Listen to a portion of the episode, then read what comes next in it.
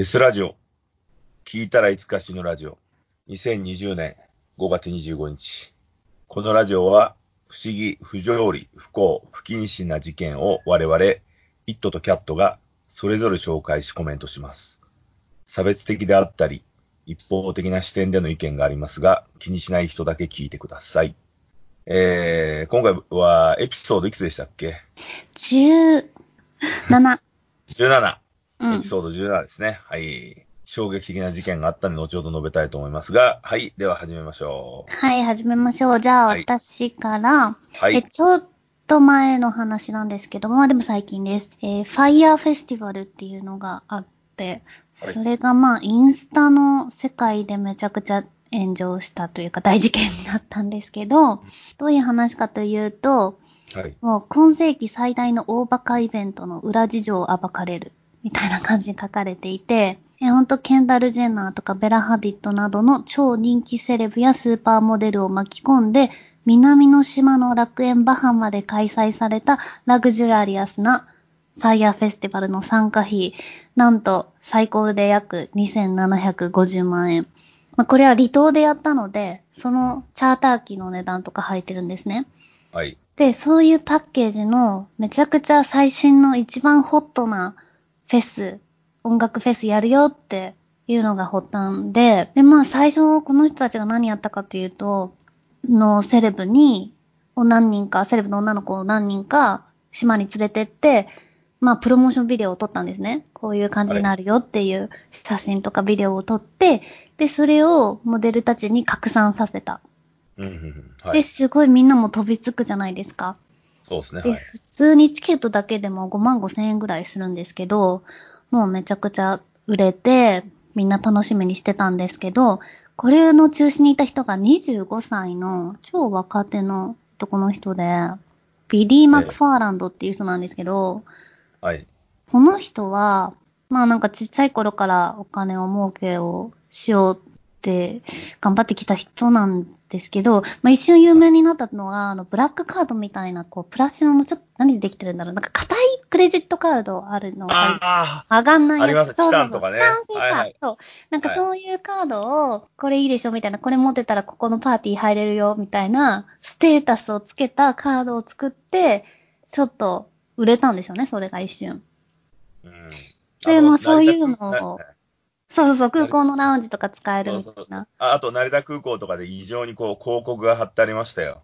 うーん、多分ああいう系のやつなんですけど、で、まあそれで人を集めたりするのが得意な人で、まあそれも20代前半でやってるから、もう次世代の、まあザッカーバーグだみたいな言われ方してたんだけど、で、実際自分は10億ぐらい 2, ?2 億だっけな？ぐらいもうもう資産も持ってるし、みんな集まってこのフェス開催しようぜみたいな感じで声かけたら、まあいろんな人が乗っかってきて、ちゃんとしたプロデューサーとか。でもそのフェスを開催するのが6ヶ月後だったんですね。つまり6ヶ月前に始めて、で、はい全然何もできないの。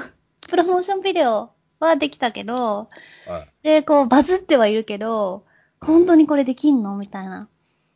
で結果無理やりやってみたら、行った、はい1000人ぐらい行ったのかな。はい行った人たちが YouTuber とかでみんな行ったんだけど、もう、なんか災害地のテントとかはい。が設置はしてあったりとか、まあラグジュアリーなホテルとかをみんな期待していくんだけど、何もできてないし、アーティストも一人も来てないし、はい。見るものもないし、食べるものもない。あそう、ほんとなんかプラスチックのあのトレーに入ったチーズしか入ってないようなヘナヘナそのサンドイッチ渡されたりとか。あ。えもうとにかくうまくいってなくて。で、そこで、その、生きってる参加者たちも、阿鼻共感が見れるんだけど、ドキュメンタリーで。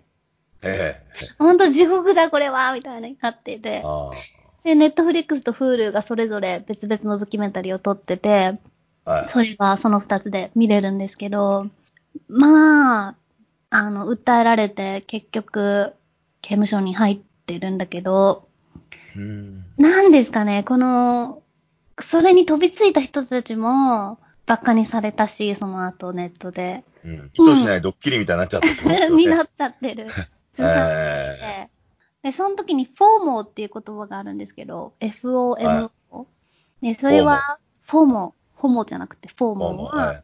Fear of missing out っていう略語で直訳すると、取り残されることへの恐れ。で、まあインターネットとか あ SNS とかの発達によって情報が溢れてるとこで、人々がまあ常に周りが何をやってるかを意識して、それに追いつ、何？ついて、置いていかれないように自分もなんかやらなきゃっていう、その気持ちを刺激して、カートの時もそうだったし、このフェスにも、あ、これすごい高いけど、ちょっと頑張ってでも参加しなきゃっていう気持ちに火をつけたっていう。うん。あーそれは、いわゆるその、自己顕示欲が強い人たちの病気であるっていうことですよね。うん。fear of missing out。消え去ることの恐れ？え、ミッシングアウトだから、そう、なんかね、消えて乗り遅れることへ外れるの。乗り遅れる。うん。うん乗り遅れることの恐れかそうそう。うんまあ今、ロックダウンとかでね、全くそれがなくてよかったっていう人たちも多いんだけど。うん、なんかその、さ、あの、20歳で捕まったやつが最後さ、ドッキリの看板とか出せばいいオチになったのにね。本当だよね。そしたらさ、きついアメリカンジョークだって許してくれたのかなと思うけどね。どうなんだろう。うん、島の住民のおばさんとかも、まあコ、コンストラクションやってるあの工事の人たちも、まあ、ほとんどタダで働かされて、めっちゃ辛い思いがドキュメンタリーに載ってたりして、そのおばさんたちは本当被害者だから、後でネットファンドであのお金が集まったらしいんだけど、そのネットフリックスの方だけ見たんですけど、はいはいそのチームの中にね、ちょっと白髪の年配の男の人がいて、で、そのおじさんがホモなんだけど、ゲイなんだけど、そのチームにいて、で、島になんか水が届かない。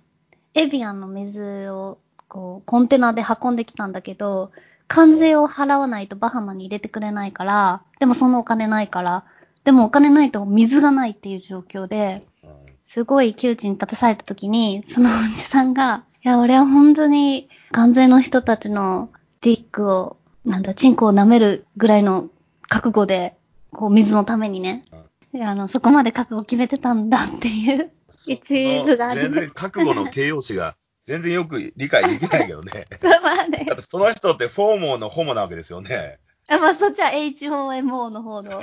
そう。H、A、違う、フォーモーのホモの人がチンコ舐めるぐらいの努力をしたって全然簡単じゃねえかよっていう。まあね、でもなんか結構今までやり手だったおじさんだったから、なんかそこだけはすごい切り取られて、めちゃめちゃネットで、なんだろう、引用されてたけどね。ちなみに、あの、エビアンで思い出したけど、なんかあの、この間、バーで話した時に、うん。これね、都市伝説、オカルトだって言うんだけど、うん。エビアンってフランスじゃないですか。うん。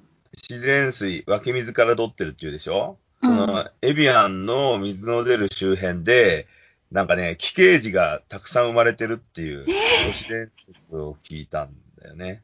でも、俺、それは、それはだから都市伝説だと思ってて、だからもうちょっとその人が自信満々に言うから、その、だからボルビックにした方がいいよとかって変なアドバタイジングしてきやがったって。だから、ボルビックは大丈夫なのって言ったら、ボルビックは大丈夫ですって言うから、うん、じゃあ、その、エビアンの、なんつうの、源泉の周りで奇形児が生まれてんだったら、どういう奇形児なのか教えてよって、俺奇形児詳しいからっていう、フリックス関係詳しいからって話をしたのね。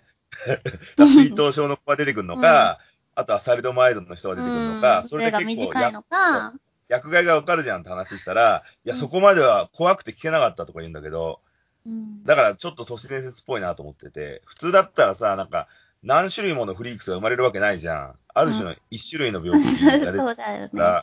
そこが俺は欲しいって言ったんだけど、なんか、じゃあ今度聞いときますとか言ってたけど。でもまあそんなエビアンの都市伝説ちょっと思い出しました。えー、え、でもなんでエビアンなんてめちゃめちゃ綺麗な水のイメージのところからそんなことになったんだろうね。ねえ、謎だよ。だからボルビックの回し物なのかなとか一瞬思っちゃったりしたり。日本日本だとボルビック安いから、じゃあ日本人基本的にボルビックの方を多く飲んでんじゃないのって言ったけど、でも世界規模で言うとエビアンしかないんだよね。世界中で手に入る水って、どこでも。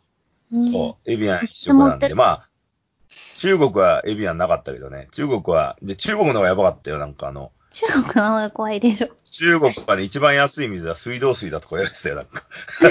ミネラルウォーターで意味ねえじゃんってね、ミネラルじゃねえじゃんっていう。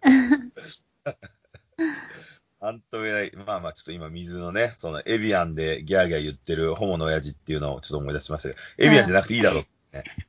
そもそもさ、バハマで行ってねえのかいあと、ろ過装置とかねえのかよと思う。いや、でも本当何もなくて、電気とか水も通ってなくて、え、これ今からどうすんのどうすんのみたいな。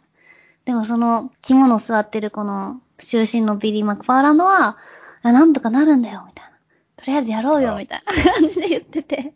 ブロックってことですね。うん。はいで、結局、なんか、ね、何億も持ってるって言ってたけど、結局15万しか持ってなかったらしい。ああ、いいですね。でも、うんそういう虚業のさ、なんか、あの、うん愉快犯はいいじゃないですか。だって結局金持ち、金持ちで見えっ張りの連中を、うん。こう、馬鹿にした行為なわけですよね。そうだね。すごくそうですよね。だからちょっと滑稽といううか、ん。アメリカンジョークに入るじゃないですか。入る。貧乏人が言ったわけじゃないからね。苦しんだ現地の人だって、バイトだと思ってやったら、バイトでお金がもらえなかったっていうだけでしょ。うんまあ、一応ね。それに、それに人生をかけてたわけじゃないわけじゃないですか。うん。だからまあ、別にっていう気はするけどね、なんかね。なんだろう、未払いな仕事がいくつかあったっていう。まあでもお金はすげえ使われたわけですよね、それで、湯水のこと。そうですね。もうみんな、集団起訴、集団で訴えて、訴えられてってことですよね。うーん。まあでも滑稽な、騙された人たちは本当 ちょっとね、バカだなって思っちゃう。インスタグラマーっていうんですか？なんかインフルエンサーっていうんですか、なんかそういう、うんそう、自分を、自慢をしたい人たちだから、まあ、いいお給が据えられたっていうことなのかなっていう気がしますけどね。うん。あと、経済を回したじゃないですか、一応。インフルエンサーどもが金を大量に使ったわけだから。うーん。その飛行機の会社とか儲かったってことですもんね、バハマ行きの。はい。えー、では、次は私のニュースネタなんですけれども、はい。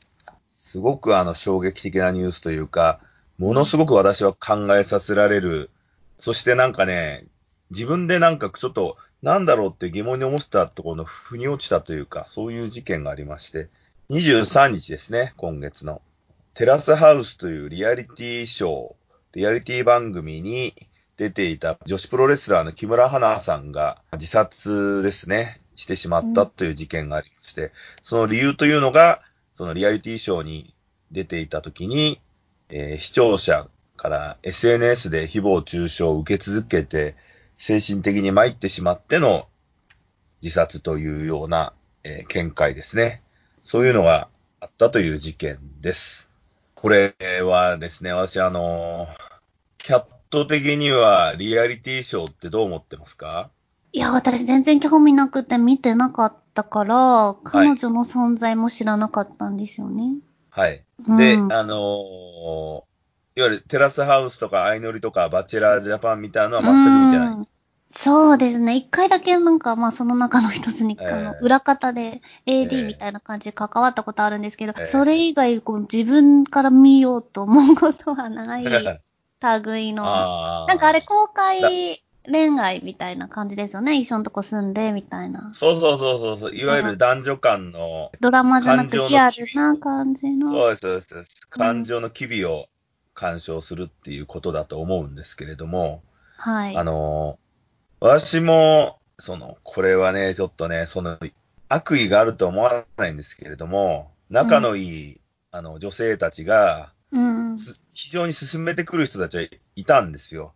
テラスハウスがテレビの中で一番面白いよとか、バチェラージャパンとかすごく面白いよとか、相乗りがめちゃめちゃ面白くて絶対見た方がいいよとかいうのがあったんですけど、で、とりあえずあの、食わず嫌いというか、見もしないで、うん。は、回答が良くないと思って、バチェラージャパンシーズン1と、まあ、テラスハウスはちょっとあの、ちょろっと YouTube 的なので見たりしたんですね。うんあと、相乗りは、あの、別のバーのテレビで見たりとかした。でも自分に全然刺さらなかったんですよ。全くいや、そうでしょうね、伊藤さん。伊藤さんに刺さってたらちょっとびっくりするけど。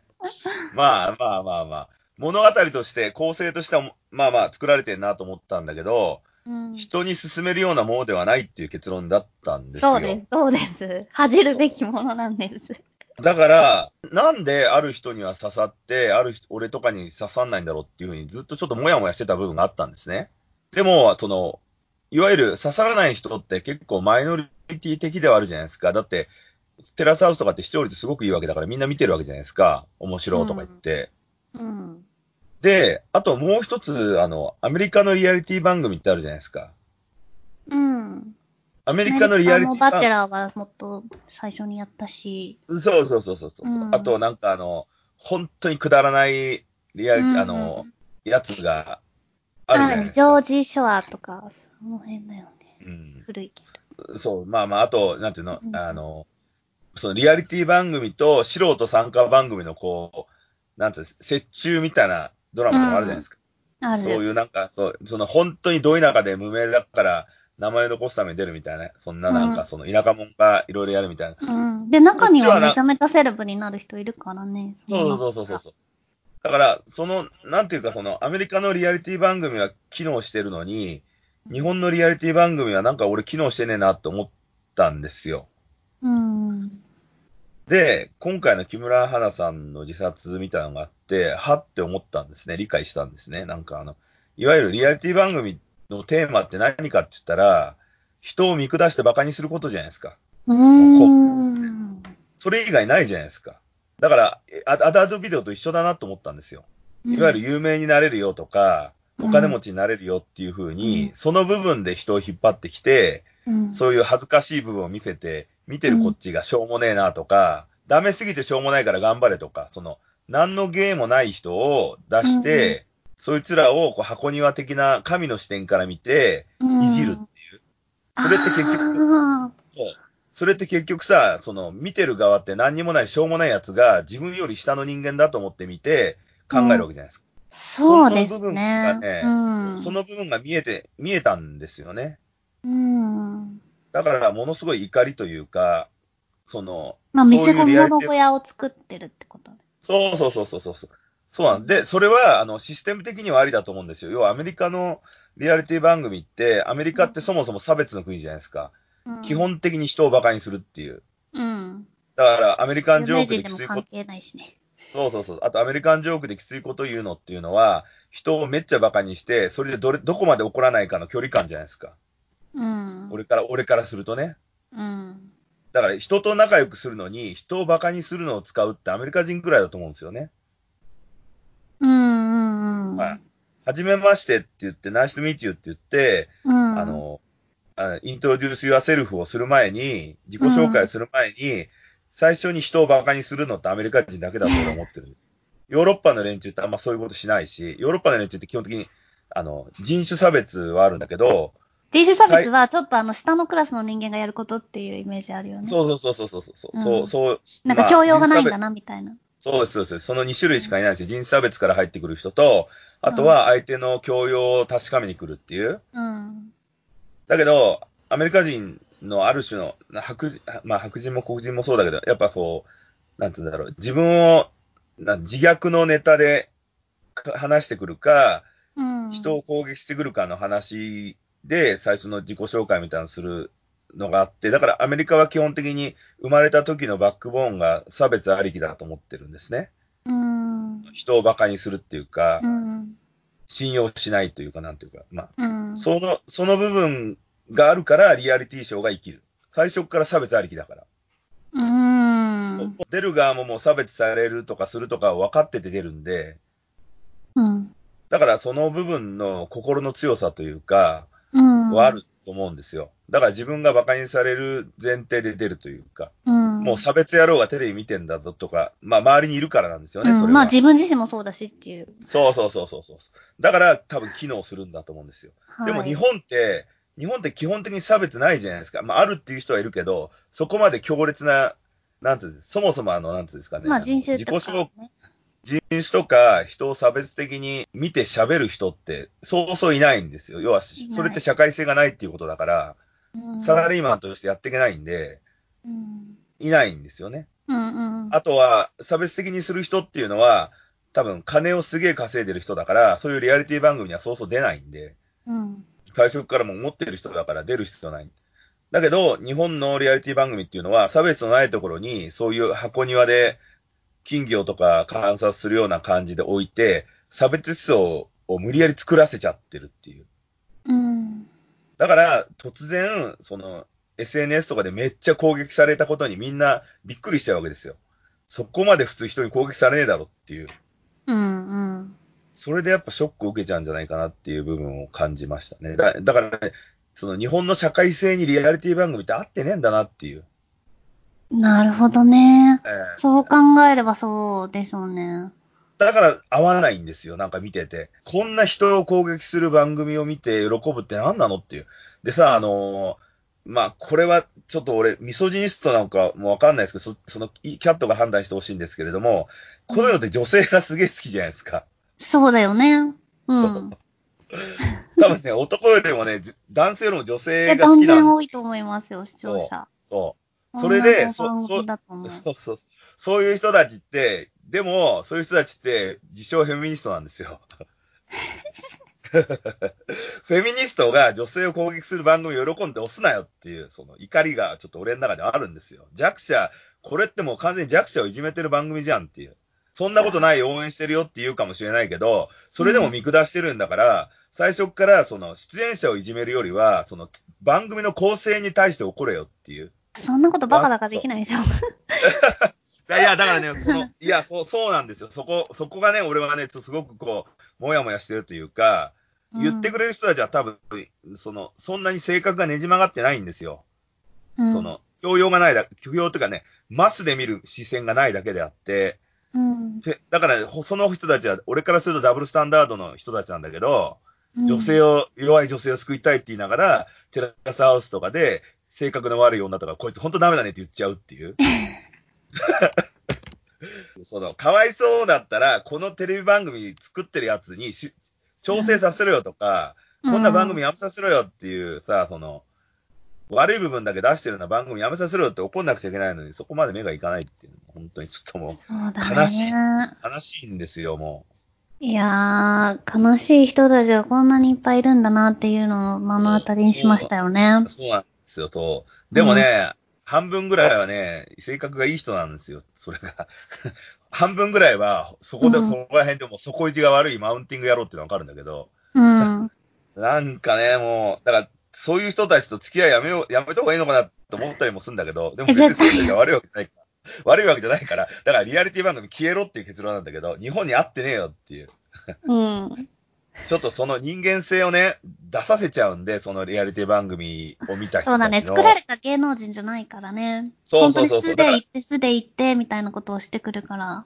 そうそう、そうなんですよ。だから、もうちょっとね、その、だリアリティ番組って日本でいうアダルトビデオと変わんないんだよね。そうか。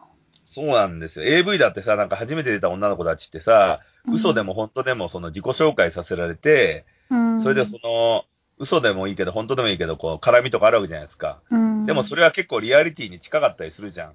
うん。本人が演技だって言っても、それはその人の事実の部分が出てるっていうような、うん。そこに対してさ、ややたらこう突っ込んだりするのと変わんないんですよね。服着て AV やってるもんですよ。うん。そうだよね。でもまともな神経ではそんなの出たいと思わないよね。裸でテレビに舞台なんでさ。そうだだから、だからそこは AV とかと一緒でスカウトマンがどれだけうまく、ま、口で丸め込めるか。これおしゃれだよ、みたいな。これそうだかららすごいセレブだよ、みたいそう出る人に罪はないんですよ。騙されちゃったり、例えばあの木村花さんだって出たのは多分女子プロレスを、な。うあん。の、盛り上げさせて。ほしいから、うんそう、それ、それだけしかないんですよ。うんだから、、その、例えば、ギャラシはないって言ってるけど、あの、波がないと、テレビが面白くないから、うんちょっとこういうアクション入れて、その、周囲をざわつかせてみたいな、うんそういうのがあったと、手こ入れみたいなのあったと思うんですよね。うん、それはやっぱり、最後までゴールするっていうさ、テレビ番組をゴールするっていう努力をしただけであって、だけど、リアリティ番組って歌ってる以上、演技じゃなくてこいつの本心だって、証拠が見えたって言って、詰められちゃうっていう。うん。だからちょっとそこはね、やっぱり日本の社会には合ってないんですよね。あと、一番こう腹立たしいのは、その外国がやってるから、日本も乗らなくちゃいけないっていうさ、しょうもねえ、うんあの、あ、フォーモーなんじゃないですか。そうそうそうそうそうそう。それが、そうそう、それなんですよ。方々野郎が多いっていう。そうだね。もう、なんともね。なんかね、その怒、最初は怒りが湧いたんだけど、すぐシュンとなって悲しい気持ちになる。いや、悲しい事件ですよ、すごい。ねちょうんっと、そのまあ、攻撃するっていうのもそうだし、結局さ、その攻撃するまでに至ったっていうのは、周りがみんなさ、テラスハウスとか面白いよとかさ、うん。言った、しかもその、無意識で見下してるっていう自覚がなくて、自覚ないよね。人を見たくないんだよ。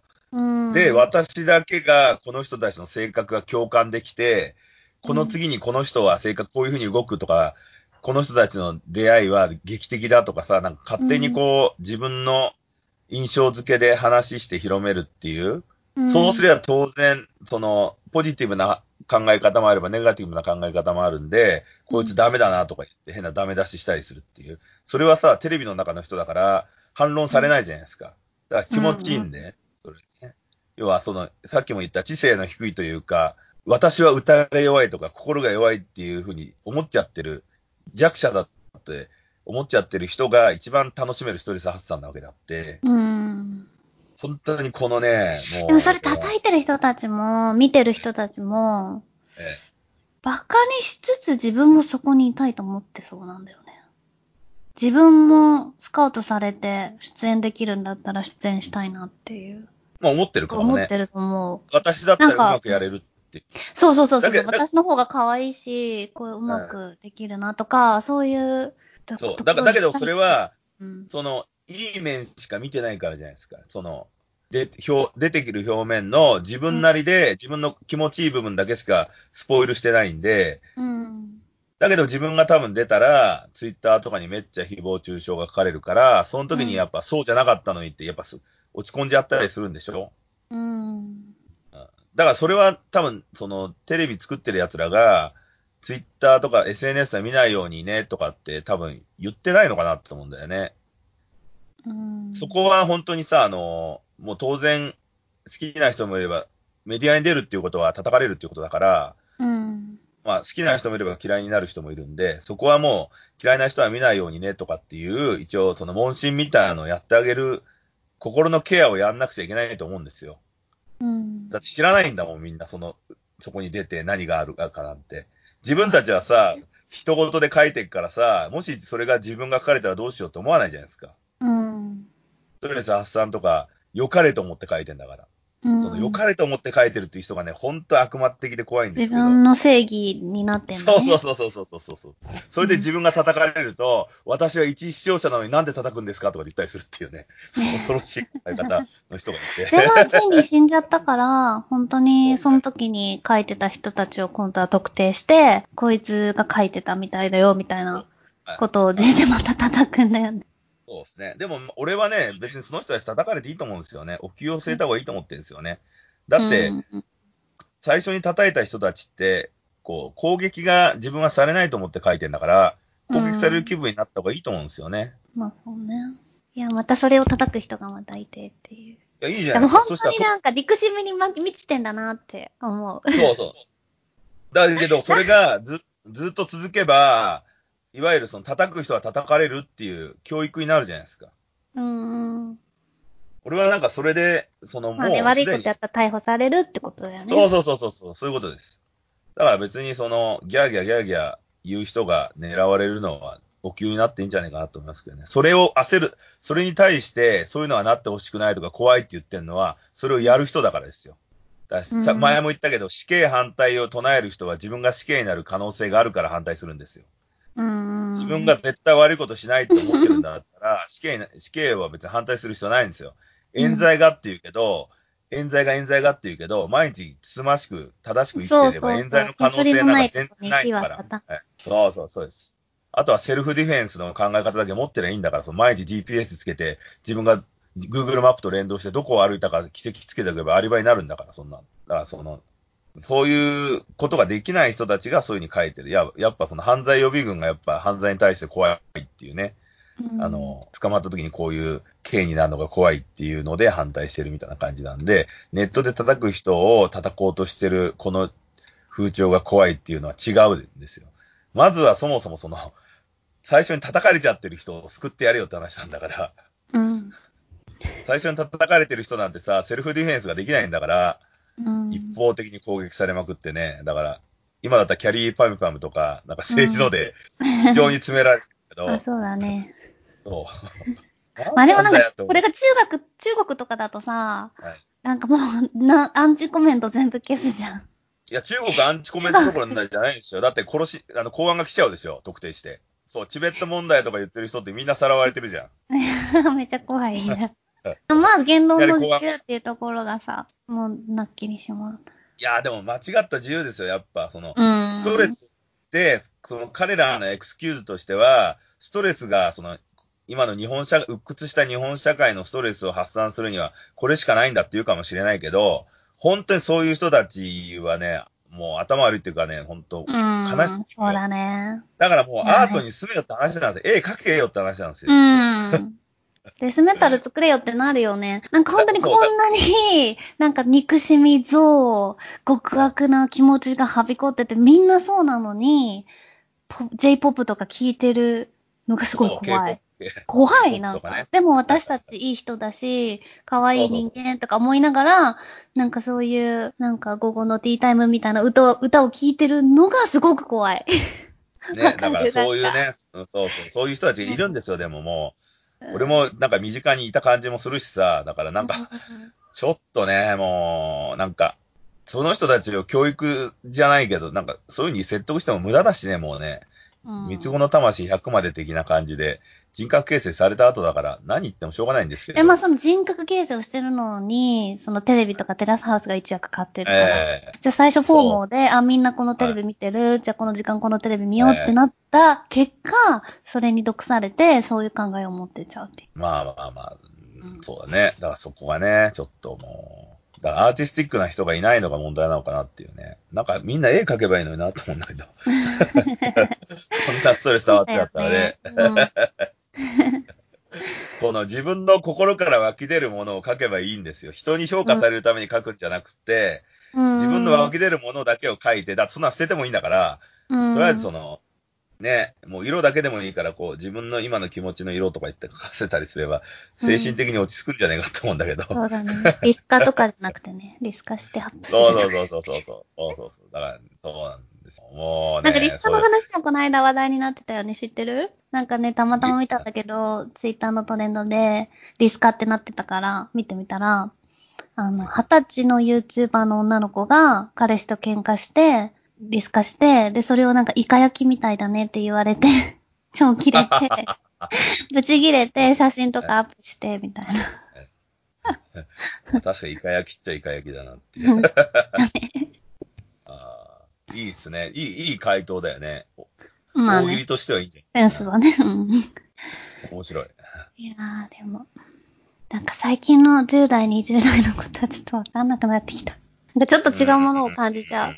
うん。うん、うんそうですね。まあ、うん、まあ、でも、なんだろう。こう、ある一定数の層はいるんですよね。まあ、もう40、50でもそういう人いるし、うん。ある一定の層は多分いると思うんですけど、その、なんだろう、ミクロで、ミクロの目線しかできないっていうのが怖いなっていう。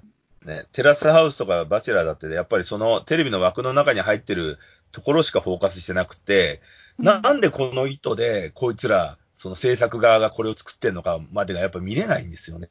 うん。そこがちょっと悲しいかなっていう。まあ、もうしょうがないですけどね、こればっかりはね。もう好きなんだからしょうがないじゃないですかとか、生理的に嫌いだって言われたらもう対応のしようがないんで。いわゆるあの、なんだろう、理性は感情に勝てないっていうね。そうだね。そうそう。そこはもう永久の難題ですよ。もうん。うあちょっとなんかね、いい、こう、ブレインウォッシュの方法があれば、誰か教えてくれればと思うんですけどね。そのうんそういう人たちをね、伝わせる。ただまあ、結論から言うと、まだ日本の社会的考え、教社会教育的考え方ではリアリティ番組ってやっぱ合わないよねっていう。うん。差別的なことを考えないのに無理やり差別を助長するような映画だから、あ映画っていうか、もうあ番組だから、それは本当に合わないですよね。そうですね。なんかバチェラーもやっぱりみんなにこう競わさせようとしてるけど、そうみんないい子なんだよね。そうそう、だから、だからそうそう。悪意ないから。そう。それで、ああいつは悪意があるって言って、誹謗中傷をいきなり受けるわけだから、ちょっとショックでかいじゃないですか。そうですね。だからね、ちょっと、向いてないんで。だから日本、日本のリアリティ番組はさ、サスケみたいなさ、体力、体力自慢の人が、ね、やるとかの方が多分いいんですよ大ね。食いとかね、そういうのやってそうそうそうそうそう。あとは、あの、水曜日のダウンタウンみたいに、プロがやるっていうね、もう分かってる人たちがやるっていう。芸人とかが、お金のためにやってんですよっていう体でやる方が多分、正しいんですよ。そう、素人入れるのはやっぱ、素人っていうか、その、ジャンル外の人を入れるっていうのはやっぱ、よく、あの、絶対、いい出来にはならないだろうなっていうね、なんか。うん。